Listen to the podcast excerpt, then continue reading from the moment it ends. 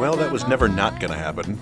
Ryan Carpenter comes up and takes an absolute beating. The bullpen is just as bad, and the Tigers lose a squeaker by a baker's dozen. You know, Tani missed the extra point. I'll break down that embarrassment, preview the weekend series with the Twins, and take a deeper look at Ronny Rodriguez on today's Locked On Tigers podcast. It is Friday, May 10th, 2019, already. I am your host, Chris Brown, and just in case anyone new happens to be listening, I always begin by telling you to go ahead and download, rate, and review the show on your podcasting app of your choice, whether it's iTunes, Google Play, Spotify, Stitcher, or Himalaya and you can always tell your smart devices to play podcast Locked on Tigers. So, quick bit of news before we start Jordy Mercer is back on the injured list with a quad strain. So, instead of the Tigers sending Christin Stewart back to Lakeland for a few more rehab games as they planned, they added him to the active roster. He didn't start yesterday because of the wet weather, but he did get a pinch hitting appearance in the ninth. After the game, they demoted Zac Reininger, and you'll see why, and with a corresponding move to come later today. And they announced lefty pitching prospect Gregory Soto will come up to pitch on Saturday, which is interesting, and I'll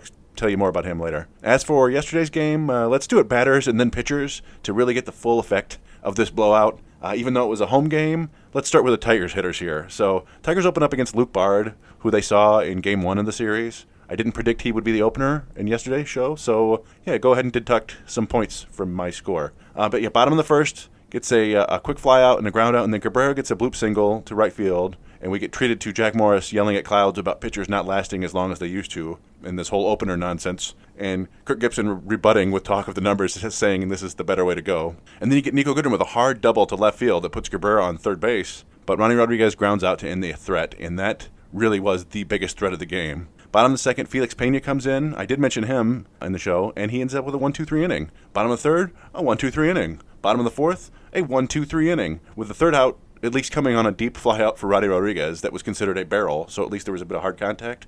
Hey, bottom of the fifth starts off with a Harold Castro leadoff double down the left field line. We've got some action. But then Gordon Beckham hits a liner right to Albert Pujols at first base. Grayson Greiner strikes out, and Jacoby Jones flies out. The runner never moved from second base. Bottom of the sixth, it's a 1 2 3 inning. All strikeouts. Bottom of the seventh, Pena is still in there. He gives up a two out single to Harold Castro, but nothing else. Bottom of the eighth, Greiner leads off with a double just inside the left field line, and the Jacoby Jones hits a grounder to the hole near shortstop to Andrelton Simmons. So, so Greiner thinks maybe it's going to get through. He starts running to third, but Simmons is really good, and he grabs it and he gets Greiner retreating to second base to nail the lead runner. So again, a runner in scoring position doesn't go anywhere. Candelario flies out to the warning track in right field at pretty close to a home run, and then a ground out, and that's it for that Pena kid. He was outstanding. Seven innings pitched, three hits, no walks, seven strikeouts, 85 pitches. Maybe there is something to this opener thing after all, huh, Jack Morris? Bottom of the ninth, Cam Bedrosian comes in. I thought he might be the opener. Instead, he finishes the game. And the Tigers go 1 2 3 for the fifth time in the game, and it takes just 12 pitches. So,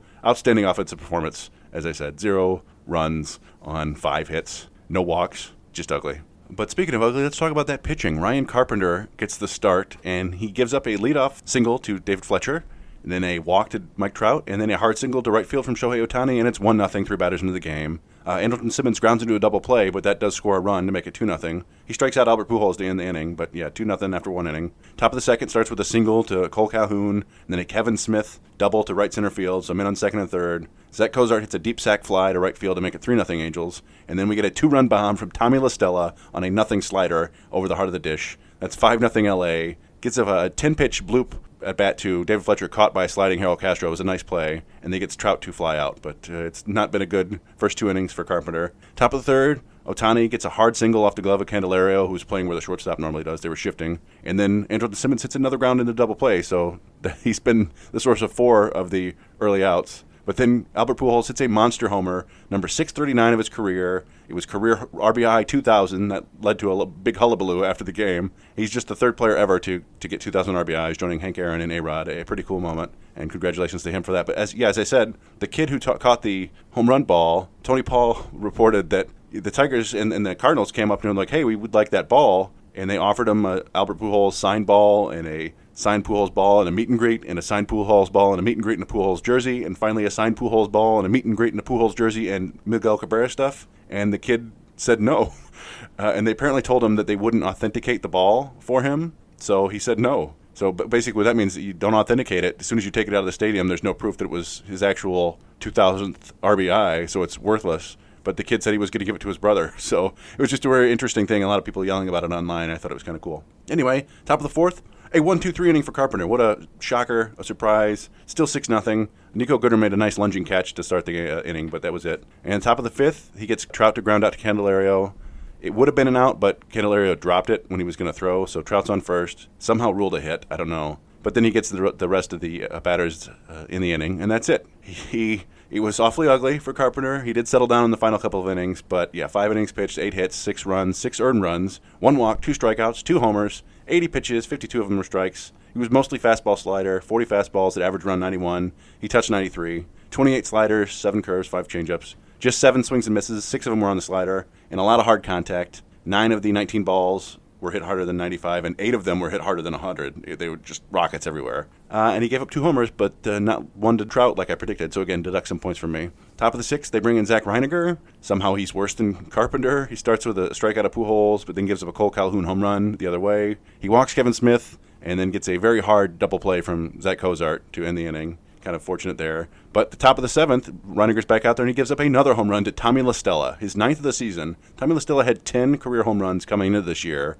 in about 400 Major League Baseball games, and now he has nine this season. Then Fletcher with a soft liner to right field. Nick Castellanos tried for a sliding catch, and why the hell not? It's already 8 nothing, but it gets past him and it ends up a triple. Then Trout hits a 390 foot sac fly to make it 9 nothing. Ohtani grounds out. Andrelton Simmons crushes a double down the left field line to Niko Goodrum, and so Reininger comes out. They bring in Eduardo Jimenez, and he gets a ground out to end the inning. Jimenez is back in there for the eighth, still in. Leadoff walk to Cole Calhoun on four pitches. None of them were close. Gives up a single up the middle, put Calhoun on third. Cozart with a hard double down the left field line makes it 10 0. La Stella with an RBI ground out makes it 11 0. Then a fly out keeps Cozart in third, but Brian Goodwin with an RBI single to the outfield makes it 12 0. He then walks Ohtani, but gets a ground out to get out of it. Jimenez not missing any bats. 31 pitches, got one swing and miss. He touched 95. They haven't seen the high 90s that I, you know, the scouting reports had. Doesn't look like he's going to be terribly helpful if he can't miss bats. Speaking of which, Reed Garrett comes in for the ninth in a 12 0 game, and he immediately gives up a bomb to pinch hitter Justin Bour. 109.3 miles an hour off the bat, 425 feet, 13 0. But then he gets the next three batters. He got zero swings and misses. So uh, 13 0. How about that for a debacle? Tigers get up 16 hits, five homers, issue four walks, and record just three strikeouts. Five homers to three strikeouts. That's not how it's supposed to work. And uh, I mentioned Soto coming up on Saturday and Reininger heading down with the move coming later because the Tigers obviously need some pitching help. And as we keep talking about, good help is very hard to find, whether it's in the bullpen or at a car wash or in the shady and high stakes world of competitive endurance tickling. Attracting and keeping good employees who won't snitch on you is difficult, and that's why ZipRecruiter is so great. ZipRecruiter sends your job to over 100 of the web's leading job boards, but they don't stop there. They use powerful matching technology to scan thousands of resumes and find the people with the right experience and invite them to apply to your job. And as applications come in, ZipRecruiter analyzes each one and spotlights the top candidates so you'll never miss a great match. ZipRecruiter is so effective that 80% of employers who post on ZipRecruiter get a quality candidate through the site within the first day. And right now, Locked On listeners can try ZipRecruiter for free at this exclusive web address, ziprecruiter.com slash locked on. That's ziprecruiter.com slash L-O-C-K-E-D-O-N. ziprecruiter.com slash locked on. ZipRecruiter, the smartest way to hire. So anyway, yeah, we know Soto is coming up. You call yourself a salesman, you son of a bitch? What? No, not really. I'm just doing live ad reads for a podcast. I want people to use the service, but I'm not. AIDA, get out there. You got the prospects coming in. Wait, AIDA? Is that a stat? That's not one. Is a new sabermetric stat? And which prospects are you talking about? You talking about Soto? And who the hell are you anyway? I made nine hundred seventy thousand dollars last year. How much you make? You see, pal, that's who I am, and you're nothing. I mean, yeah, I didn't make nearly that much, but that's like half of what Josh Harrison is making, and it's not that impressive. And if you're just gonna babble like this, I'm gonna go get a drink. Put that coffee down. Coffee's for closers only. So Shane Greene can have some coffee, but I can't. You know what it takes? It takes brass balls. Well, now this sounds more like a BlueChew ad. I'm out of here. So this weekend's series is four games in Minnesota. The Twins now have a top five offense. They are fourth in homers. They are second in batting average and they don't walk much, but they have the fourth lowest strikeout rate in baseball. So there should be a lot of action when they're batting. They also rank sixth in starting pitching WAR and ninth in reliever WAR. So this is a good team, and it could be an ugly series. Tonight's game is Tyson Ross versus Jake Odorizzi. Twins hitters are 14 for 43 against Ross, but only one extra base hit, and that's from Jonathan Schoop. I would expect that to change. You might remember Ross's start against the Twins earlier this year. He gave up four runs in six innings, but it was basically just one bad inning that bit him. my key for the game is for him to not do that again. So there, there's that. As for Jake Odorizzi, he's had a lot of success against the Tigers. Castellanos, Candelario, and Cabrera, the Caca boys, are a combined 6 for 32 with three doubles and no homers. Niko's 2 for 5 with a double. Stewart is 2 for 5 with a triple. No one has any homers against him. He owns a 278 ERA right now and is giving up homers at a career low rate, so who knows what's going to happen. Saturday's doubleheader is still kind of up in the air, but the Tigers will be starting Spencer Turnbull and Gregory Soto. Sounds like one twin starter will be Michael Pineda, but not sure about the other yet. Turnbull saw the Twins last year, but you know there's not a whole lot of history there. And the Tigers saw Pineda earlier this year, and he was pretty bad. He was constantly throwing the ball over the heart of the plate, but the offense couldn't do much with it. He gave up three runs in six innings. He's not great, and he's given up homers at a decent clip. Cabrera six for 13 with two doubles off him. Hicks is two for three, so I expect him to catch in that one.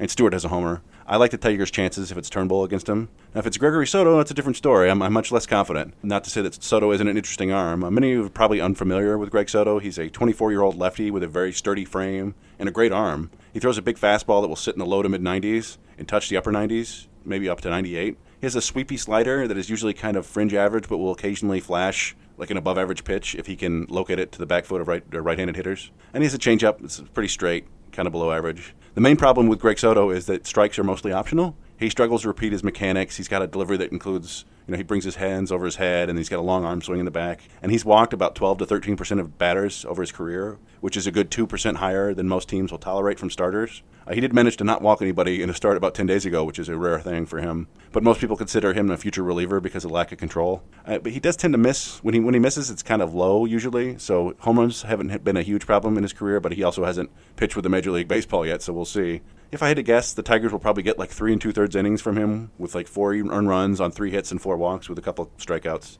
Yeah, I'm not expecting a ton. And then Sunday's finale is Daniel Norris against Martin Perez in a battle of formerly highly touted lefty starters who didn't work out. Uh, we've seen Norris a bit, and he's managing to kind of use smoke and mirrors for the Tigers to keep them in games. Slider usage seems to be going up with each outing, but he's not missing a ton of bats. And his career numbers against this crew are pretty ugly. Nelson Cruz is 5 for 10 with a triple and a homer. Jorge Polanco is 4 for 11 with a double. Eddie Rosario is 3 for 7 with two homers. And it just kind of keeps on going like that. They've got like a, an 1100 OPS against them. He did pitch him against them in relief earlier this year and gave up just uh, one run, but it was six hits in three innings. Martin Perez is a different animal. He spent seven years with the Rangers as maybe the most pedestrian starter in baseball. I'm talking like Mike Pelfrey levels of strikeouts and walks, like five walk strikeouts per nine and four walks per nine. Then he gets to Minnesota, and his velocity suddenly jumps two miles an hour. He's throwing 94, 95 now, and he's throwing a ton of cutters where he didn't throw any before, and he's successful. His strikeout rate has jumped 8%. He's sitting at 5 and 0 with a 2.83 ERA right now. Tigers haven't seen him much in the past, but it doesn't really matter because he seems like a completely different guy now. So if I had to guess, I would say the Tigers pick up one game in this series. Uh, we'll see. And uh, so we'll finish up here. As I mentioned yesterday, I'd like to take a deeper look at Ronny Rodriguez, who's really hitting the cover off the ball right now. First, where did he come from?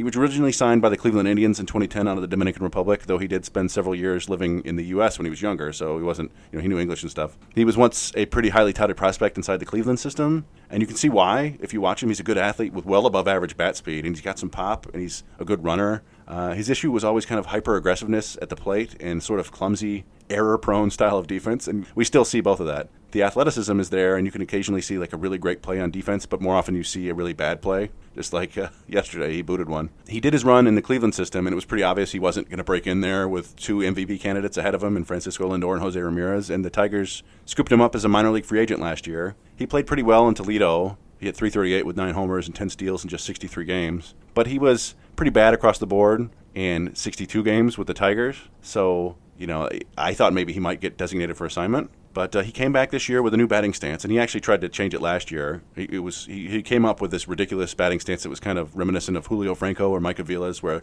he had his hands way above his head in the bat, and he just was flailing away at everything, couldn't couldn't get to pitches away, and was getting beat by velocity. But now he's much more closed. He's almost got his you know his his left shoulder is pinched in and he's right on top of the plate and he's still swinging at everything, but he's he's hitting the cover off everything right now. So it's fun. His hard hit rate right now is second best in the Tigers behind Miguel Cabrera. So yeah, it's it's been enjoyable. The important question is it real and will it last? And I'm going to go ahead and say 90% no to both of those. His his batting average on balls and plays is a little bit elevated, but I wouldn't say that like he's been super lucky. But it's just his approach with how often he swings, and, and it's just hard for me to believe that Major League Baseball pitchers won't begin to take advantage of his aggressiveness and then find the holes in his swing. That's what Major League pitchers do. And then it's on him to make the adjustments. And, and really, if I had to say one thing, one difference between AAA hitters and Major League Baseball hitters, it's the ability to quickly adjust to the adjustments that have been made against you. And when you're 27, it seems unlikely that he's going to magically figure that out. But we'll see. And for now, I say go ahead and enjoy it. It's fun watching players hit the ball hard.